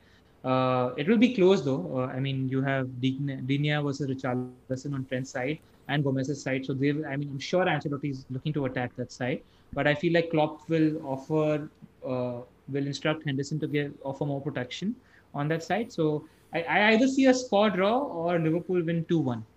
Because traditionally, this has been a low scoring affair, right? From what I can remember, the last few years, it's been low scoring now. I've been trying to figure out now will Liverpool prioritize defense after what they did last game, maybe set up in a more defensive shape, or will they react, come out of the block strong? What do you think? I, I, I- I think Liverpool will react, uh, come out of the block strong, but uh, they, they won't go crazy. They will, I mean, they're going to have Thiago Henderson plus one in midfield. Wijnaldum, Uh, Wijnaldum probably. Wijnaldum in midfield. Uh, and uh, they will come out of the blocks, but they, they won't make the same mistakes that they did against Villa in terms of leaving gaps open. I think Henderson is going to be a key there in terms of the press. Bakal- Uh, uh, another factor that's very important is whether Allan is going to be fit or not. He wasn't fit for the last game. I think he is. From what I have read, I think he was expected back after this. If he's fit, then I, I expect it to be a low scoring game. Bakar, what's your take on this? I, I think uh, I expect both teams to score. I, I think it will be like a 2 1 or possibly a 2 all kind of game. Hamas with both the goals? Hopefully not. Hopefully no Hamas involvement, but um, but yeah, I can see Calvert Lewin doing doing well again, um, and probably same goes for Salah. Uh, particularly with the news that Thiago is uh, likely to be uh, fit for the game. If, So- if, if Everton win, how how great would the league be? I mean, you start taking Everton seriously for a top four, top six contender. I mean, title contenders. Why not? It's too early. Too early. Why the game. I not? don't Why think- not? I mean, the blue side of Merseyside can dream. Why not? All right. Let's let's move on to the next game. City versus Arsenal. Uh, Pep versus Arteta. What do you think happens there, Zoff? I mean, this is usually. I think a lot depends, obviously, on whether KDB is fit. If KDB is fit, I do see it being an easy City victory or 2 0, 3 0. If not, I think now with pa- Thomas Partey, is that however you pronounce his name? I think with that, I think Arsenal midfield will be a bit more solid. I think without KDB, they could be a bit difficult to break down. So Fair enough. depends a lot on that. Yeah, I completely agree with that. Absolutely. Yeah, I, I see a 2 0 ish win for City as well in this game. Uh, the, the, the If now KDB is declared fit, would you guys consider captaining him? I know we had talked about this a lot, LR, that how K- I remember you had done your three segment. What was it? The Bramble and what were the other two? the color of the Bramble, and the Lescott. And KDB did really well against the tougher teams because he played in a more advanced position. Um, so I do like KDB for this game, and I actually think he likes playing against Arsenal. So yeah, he's a he's a if fit, he's a standout captaincy option for me this game. But, but what worries me, like you know, even though if he's fit now, will he really make those runs into the box if he's not hundred percent fit? Will he make those, or will he just play a more reserved role where he's just like you know lobbing balls into the box? No, I think the testosterone will take over and he'll make those runs. I mean, if you're if you're KDB and we've seen him to be, he he, he always gives uh, uh, his hundred and twenty percent. I've Yeah. never seen half a half measure. As long as you let him talk. yeah, yeah, yep, yep. All right, next game: Spurs versus West Ham. I think this is a trickier one to call than Yeah. most uh, anticipate. I was uh, actually talking to FPL Lions again, who's a West Ham fan, uh, and he was making a very good point in the term in terms of uh, you know West Ham were very successful in shutting down Traore in the Wolves game as well because what they do is now that they have three at the back, uh, the uh, sided centre back as well as the wing back as well as Rice, who's sitting back and has a free flowing role. They used to triple on the wingers, which left left uh, which led to Traore being crowded out, and they've done that successfully with the wingers against the teams that they've played. So I think they will have a similar strategy in mind for for Son and Bale, uh, uh, and they and also this game doesn't suit Spurs as much as you'd like because Spurs like not to keep possession; they like to uh, concede Counter. possession and counter. Like a And Mourinho, West Ham- any Mourinho side. this and West Ham are going to sit back and they aren't as defensively poor as Newcastle are. So I'm, I'm I won't be surprised to see a draw this game. That's what I'm calling. I, I think I would probably agree. Maybe a Spurs like 2 1. Bakar, what do you think? Yeah, yeah, I have some stats for you um, uh, regarding this game, which I'll bring up later, on Later the on. Show. Yeah, but um, but yeah, I, I think it's gonna be it, it will be tight. I don't think it will be a a, a, a very high scoring game. It's probably I'll probably go for two two one Spurs. Yeah, but for this game as a captaincy option, if you had to pick between Saint Kane and Son, I prefer Kane for this game. Because it's a deeper defense, right? Dip- deeper defense. and just Kane in a London derby just feels a bit more secure, I guess. Yeah, I think nine goals in 14 games. A great record. Against West Ham, that's his record. Yep. He scored Uh, against them in uh, post restart too. Hmm. Yeah, he likes that. He likes that. All right, the next game we're going to be talking about is Chelsea versus Saints. Zophar, what do you think your lot is going to do? Are we going to see Ziyech and Pulisic back in the team? Finally, he's going to have his front four, and finally, Timo Werner is going to be playing striker. What's going to happen there? I th- Pulisic probably will start. He hasn't had any activity over the international break. I don't think the US played any games. From what I've read of Ziyech, I don't think he's going to start this one. I think he might be brought off the bench for minutes, depending on the situation of the game. But I do see possibly Timo being shifted up top. I think it's high time Lamps realizes that Timo needs a goal. And he's not a winger. He just isn't. He's a, and, and again, this- game, I know, again, we're going to play on the counter a bit more, right? We're going to hope that Saints keep at least somewhat of a higher line. Maybe Yeah. not. Saints I'm going to sit deep completely. right? Their Precisely. entire- Like, they're yeah. not going to be Palace. So- Exactly. So in this, in which case, I do think Werner is a better option than Abraham, and purely in from a tactical standpoint. Fair enough. Uh, so, like, what do you say? A 6 0 win, or what's your more realistic estimate 2-0. of this game? 2 0. What do you think, Bakar? Uh, three one, I think. I think three one. I think this is finally the, the game where Werner will come good. Fingers crossed. All right. I say this every week, but but hopefully, uh, he comes good this time. Yeah, I I also fancy an easy win for Chelsea in this game. I expect them to score three goals. Maybe concede one, but I expect them to score three. I fancy them for this. I hope Kai gets his first goal. Yeah, he looks good as a. He's getting better and better every He game. played very well for Germany. Both his assists for Germany were quality. Nice, nice. So in form, hopefully he's uh, feeding Werner because I'd like to see that. Me too. Uh, Wolves versus Leicester. Uh, Wolves versus Leeds. We spoke about this game. Uh, you guys know my thoughts. I think uh, Wolves are very well suited to play this game because they like to counter Um, so I'm gonna go against the grain and say that Wolves actually win this game two one. Two one Wolves. That's what I've got down here as well. That I agree with that. It's a purely su- very suited to their counter-attacking style. Yeah, I personally think this is the hardest uh, game to call this weekend. It's Yeah, it's really hard to difficult. Really? I, I'd probably go. I'd probably go for a one-all. All right. Uh, just on that note, actually, you know, we are not pundits here. Uh, you know, who are uh, predictors of the future. We're just giving our opinion what we think how the games are going to play out. Oh yeah, even if they're Do you difficult. remember the last time the United Spurs? I called it a bore, low-scoring one Yeah. one one. We all know how that turned out. Yeah, exactly, exactly. I mean, uh, we're not here to sit on the fence, which is why we're doing this. So that's that. All right, captains. Very interesting. I think it's a very, very tricky uh, uh, debate this game week. Uh, uh, Kane and Son look like good options on paper, and I wouldn't have a problem captaining them. Uh, but it isn't uh, as strong an option as most people seem to think because West Ham are a good team. Uh, and uh, your other options are your City midfielders, especially if Kitty's fit, uh, and uh, Salah. In in my option, if uh, KDB is fit, I'd I'd go there for the captaincy. But if it was between Kane, Son, and Salah, uh, if you're convinced about Spurs, go Kane. But uh, I'd, I'd give the armband to Salah. Fair enough. So for me, I've had the Abman on KDB. I pretty much identified this fixture that, as we had spoken about many times last year, in these big games to give KDB a go. But after the injury, I'm not so sure. Even if Pep declares him fit, it has some sort of like you know scary vibe. Maybe he gets a recurrence of the injury. Maybe he does plays within himself. It doesn't make me feel as confident now.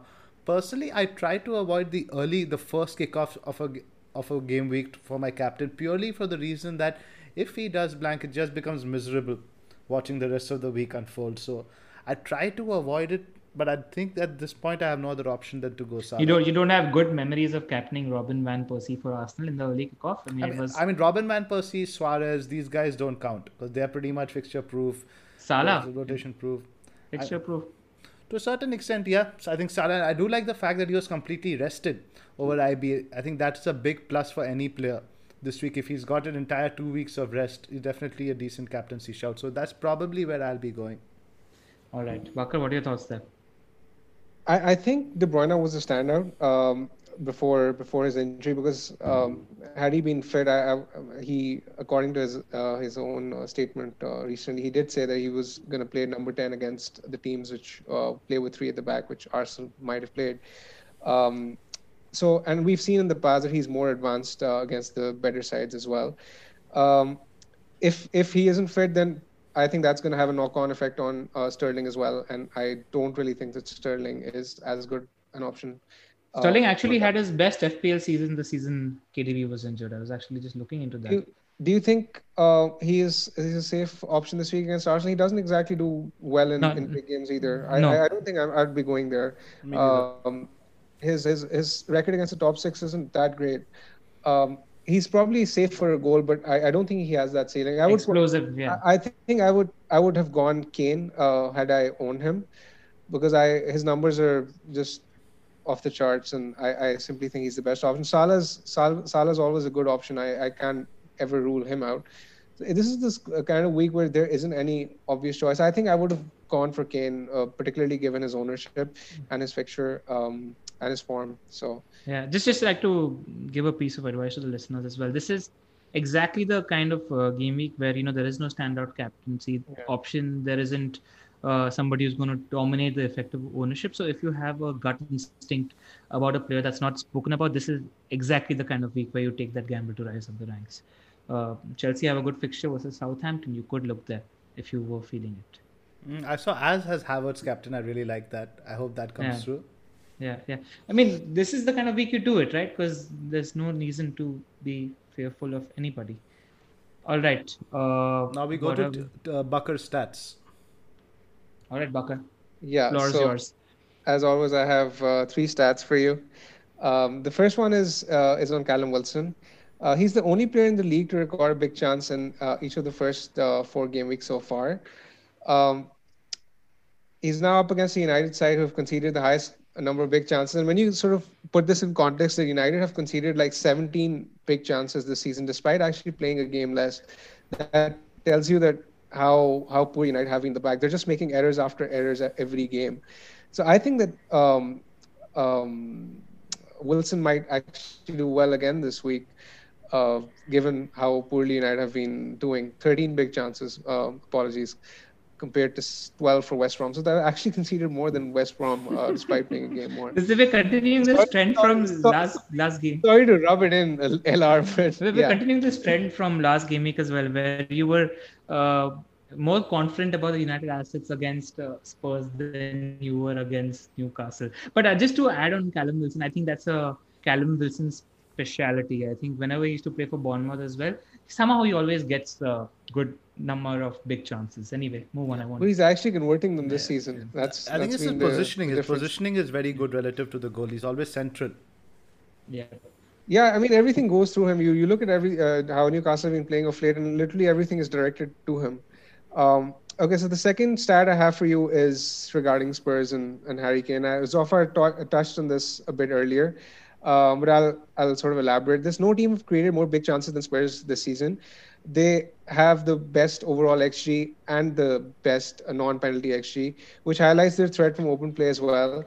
Uh, Kane has only had one penalty so far, so um, it just tells you that how well uh, Spurs have been sort of playing of late. Uh, not only that, Kane has the best expected goal involvement of uh, all players in the league. So that's why I, I've been sort of reiterating time and again that with their fixtures to come, he he might be the one to own.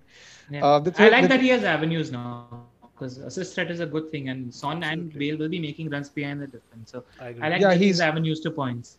Yeah, he's created the most big chances in the league of all players this season as well. Yeah. So not he just doesn't have goal threats, goal threat plus assist His threat. New name is Kane um, De Bruyne. and the third one I have for you is uh, regarding West Ham their defense. Um, only Everton have conceded fewer big chances per game than West Ham this season. Over the past three game weeks, no team has actually conceded fewer shots inside the box as well.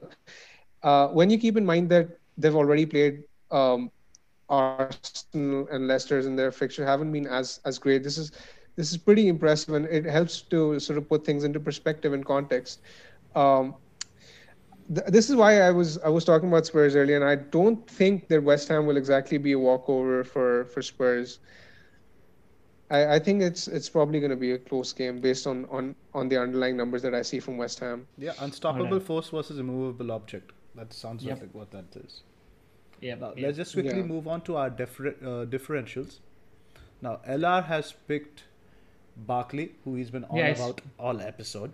Yeah, I spoke about it at length. I like him. I like that he's selfish, and I think he's offering value at five point nine. I don't know. I just can't bring myself to trust Barkley. Just to add, uh, he he was on a few set pieces for. Uh, yeah, who is uh, taking the set pieces with Hourihane out? I think it yeah, must be him. Uh, Barkley was on a fair. Barkley was on corners. Barkley was on corners the, against Liverpool. The one that uh, they scored where uh, uh, they crossed and then there was another ball played inside and Watkins scored that open header. because was hmm. Barkley was on the set piece as well.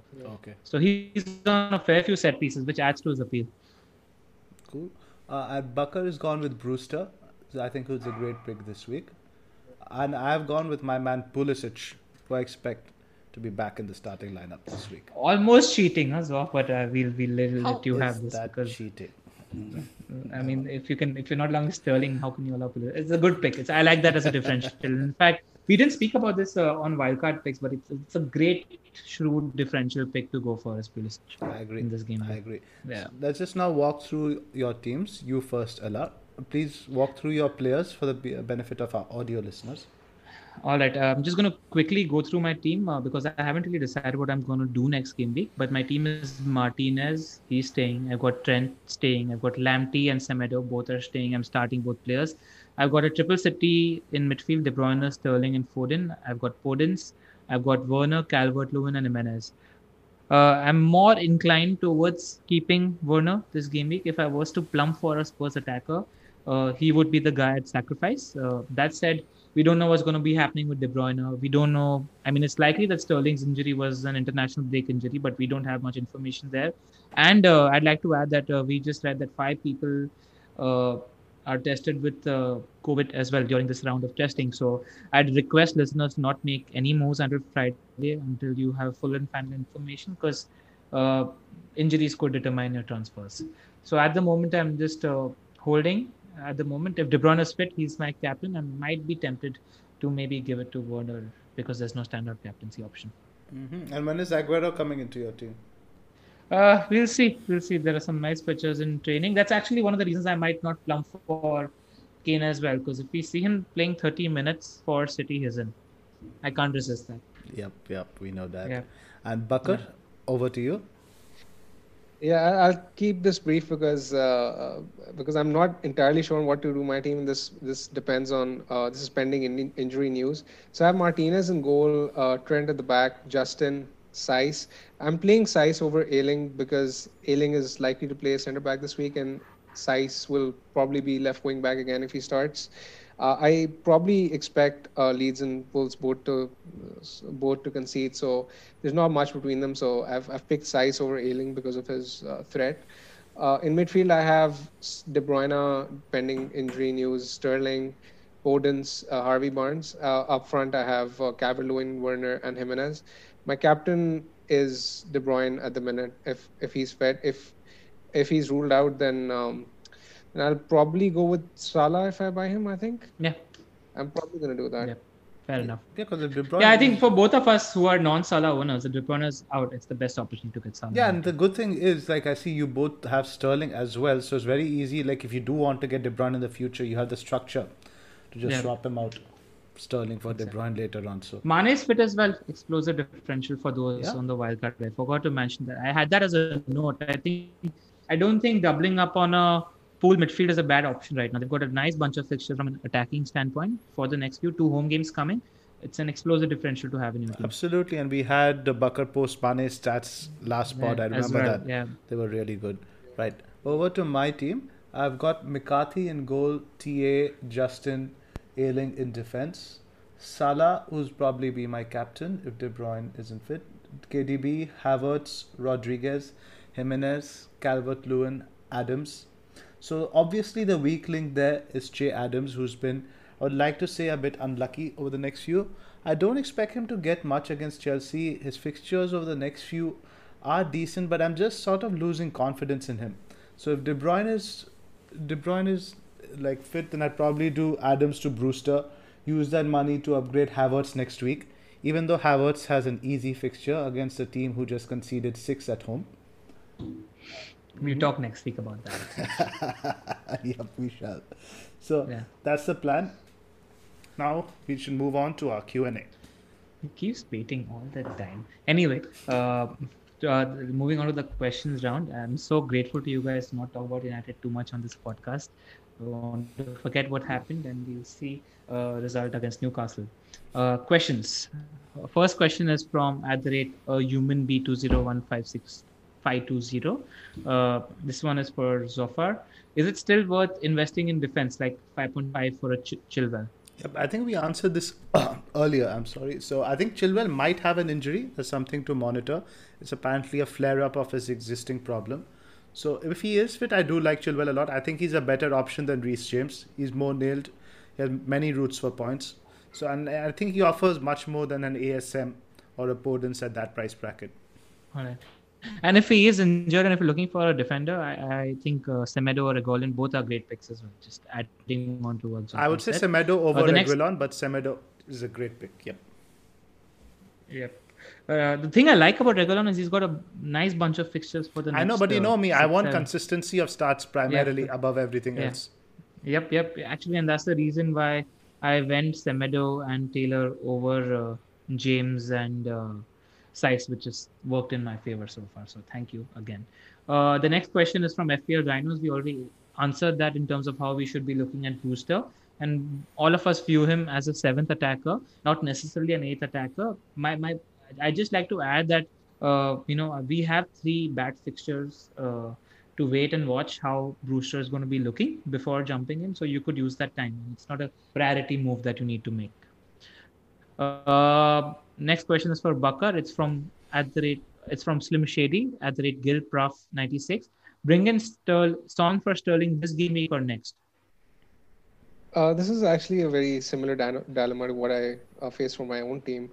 Uh, I would probably keep Sterling if if you can afford to keep him, but personally, in my case, I might actually have to sell him to fund Salah in for De Bruyne. So I might sell him for Son. But if you don't actually need to sort of fund another move, then then I won't do it. All right. Next question is from Morpheus Fire, a great member of the FPL community on Twitter. His question is How soon after Game Week 7 should we consider Arsenal? Uh, enjoy the break. Thank you. Uh, so I'll, I'll take this one. The fixtures for Arsenal after Game Week 7 are Aston Villa, Leeds, Wolves, Spurs, and Burnley. Now, I don't like these fixtures too much from an attacking standpoint, and I don't rate an Arsenal attacker uh, very strongly as yet. I don't think Auba is going to be as explosive as his peers from the other teams, especially with Spurs showing form. Uh, so I'd say no. Maybe I'd be interested in the defense if uh, Partey is proving to be a good shield for that team, but uh, at the moment I'm not very bullish on Arsenal. They the, I think question. they're the earliest start. I think they have the third fewest shots. I think they're they're about there with Palace in terms yeah, of still, shots. They're still finding their feet. Maybe with Partey, you know, their attackers take more risks in attack. Uh, I have a feeling happens. he's going to start playing Auba more central now with Willian yeah. and Pepe on the wings. I think he showed hints of that the last game week as well. Uh, I think there was a sub and Auba was playing central yeah, for a while. Exactly. I think he's going to try that more now. If that happens, Auba's uh, and our outlook towards Auba as a pick completely changes. Oh, completely, completely. All right. Uh, the next question is from at the rate FPL Rabbi. This one's for Zoff. Hypothetically, if any of you guys still haven't wild carded, how bothered would you be with team value if you're generally happy with your team? Right. So now I haven't wild carded, so I am in this position. Now, traditionally, every season I've been big on value. I, especially early on, I've made transfers early. But you have to realize the circumstances we are in in terms of these COVID tests and pandemic. We really don't know. Like we saw with Mane, I think the Mane incident really should raise everyone's eyebrows now going forward. He was, I think, declared. It was even after Jurgen Klopp's press conference. So leave the transfers as late as possible because you really don't want to like you know be the guy who brings in money then he finds out player X has COVID then you have to transfer him out. It's not worth it for the sake of a point one, point two. All right. I just like to add also, Rabbi, I've written a fair bit about value in my latest article for the Scout and why you shouldn't pay too much attention to it. I recommend uh, you read it. Uh, next question is from FPL Tips India. It's specifically for Bakar. Bakar, what to do with Wood? And is uh, Bamford the best cheap striker out there? Will he be consistent with the upcoming fixtures? I'm fairly uh, certain this question was that got directed to me by by Zophar. No, no, that, no. everyone knows about Guilty. your obsession. your obsession with Wood. Um, his fixture this week is is is pretty good against West Brom. I, I won't sell him this week, but uh, you can move him on after this week for Watkins. That's that's what I would do. All right. Uh, next question is from at the rate Joseph Melvin. Whom would you pick amongst Grealish, Barnes, James, and Zaha if you were to keep them for at least eight to nine game weeks? I'll take this one. So what I did uh, for you is I adjusted the fixture ticker for the next eight game weeks. Palace had greater, greater fixtures than Villa, who had better fixtures than Everton, who had better fixtures than Leicester. I don't rate Zaha as a pick.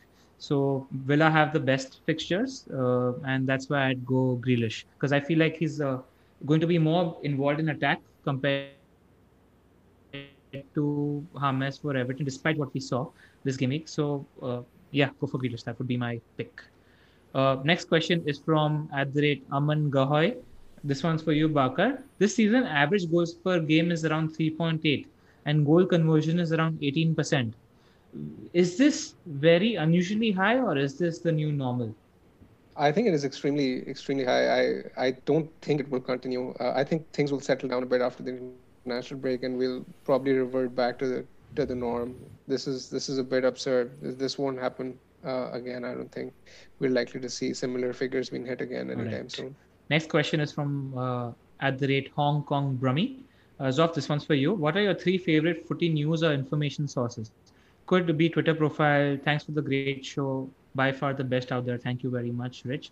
You guys actually provide okay, whatever. He's uh, he's uh, just saying good things about us. But what are your three favorite footy news or information sources? So I, I mean, by far, it has to be number one, Fantasy Scout in terms of the coverage of the articles, the depth, and the amount of people they brought in in terms of the pro pundits team this year. You have Fabio Borges, the Hall of Fame number one. So I think they're by far my first. And and Bakar, could you close your ears for a little bit? I wanted to mention that. Go on. Okay, uh, I would on. say probably the second best would be my friend Bakar over here. And the third, Thank I you. would. Thank you very much. Uh, I'm just saying that to make you happy. So, and the third one, really, I wouldn't think of anyone in particular. I know the Fix guys write some nice articles. You Can have a look there. That's All about right. it.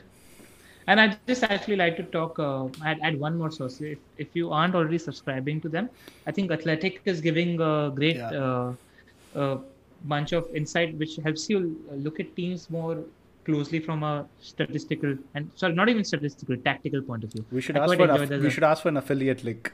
Yeah, we should. we should. All right. Uh, the next question is from Archer FPL. Uh, I'll take this one. A common debate is uh, uh, a common either or debate is either Grealish as the fifth mid versus one of the 6.6 or 6 to 6.5 million strikers. Assuming both aren't possible, who scores more, Grealish or the budget strikers? Now, I think this uh, debate has uh, shifted due to one factor, which is Brewster being a 4.5 million striker and I think he's a better option than any other 4.5 million midfielder. And for that reason, I'd say that uh, Grealish uh, is the direction in which I'd lean. That said, uh, Antonio should definitely be in your thinking uh, after three game weeks. The next question is from at Kans. This one is for Bakar. What do you think about Ings? Who is better than him in the current form? And uh, he has a double up on the Saints defense. Should he hold or should he move on? Uh, I, I don't see any any reason to um, sort of shift Ings in this form. He's he's just blank for one game. Um, as far as the double defense is concerned, uh, if that's the most pressing issue in his team, then then I, I don't I think then he, he must be doing all right. I don't like swapping keepers anyway, so just just keep who you have. All right. Okay. Next question is from at FPL SMR. We keep hearing that Leeds won't change their style under Bielsa. Should have lots of space, but they have conceded only once in the last two games. What does this mean, Zof? I mean, they had the best defense in the championship last year, and I think they sco- they conceded fewer goals than Sheffield United did when they were in the division. So, uh, you now expect that number to change in the Premier League purely because of the quality of opposition, the quality of strikers they're up against. But at the same time, they press so much, they work so hard.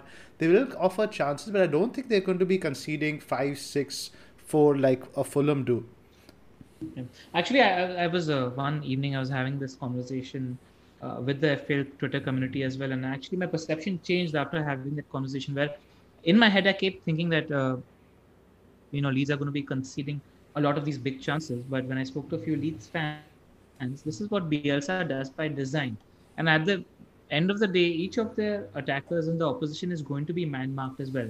So it just might look different, uh, but it isn't necessarily a bad thing. So just need to realign your thinking there. And that uh, brings us to the end of this pod. Uh, don't forget, as usual, if you like us, to comment in the comment section. Hit on the uh, subscribe button. Share our uh, posts and podcasts on Twitter as well as all the other social media platforms because it really helps us and encourages us. I believe that Bakar has a bit of news for you guys. Why don't you tell them, Bakar? Yeah. Um, unfortunately, I, I'm I'll be taking a, a break uh, from the from the FPL wire for a couple of months uh, because I have some professional qualification exams coming up in in December, so I'll be studying full time for for those. Um, so I, I'll be away for a couple of months, but I'll be back in, in mid December and I'll be regular from then on. I'm sure you guys will do a terrific job, uh, Lateriser and, We'll and. Zoff. So I'll We, leave it we over miss to you. you guys. We'll probably get you on a. I mean, whenever Yeah, yeah. you want uh, a break from your studies, you're always welcome to just ring us. Yeah, yeah, sure. I'll, I'll, I'll, I'll probably join in one, once or twice. Yeah. if- And in the I can. meantime, Zoff and me will be carrying forward. We might have a few guests for you as well. So don't worry about that. Uh, that's it from us for this game week. We hope you like the pod and here's to more green arrows. Thanks for listening. Thank you. Thank you. Sports Social Podcast Network.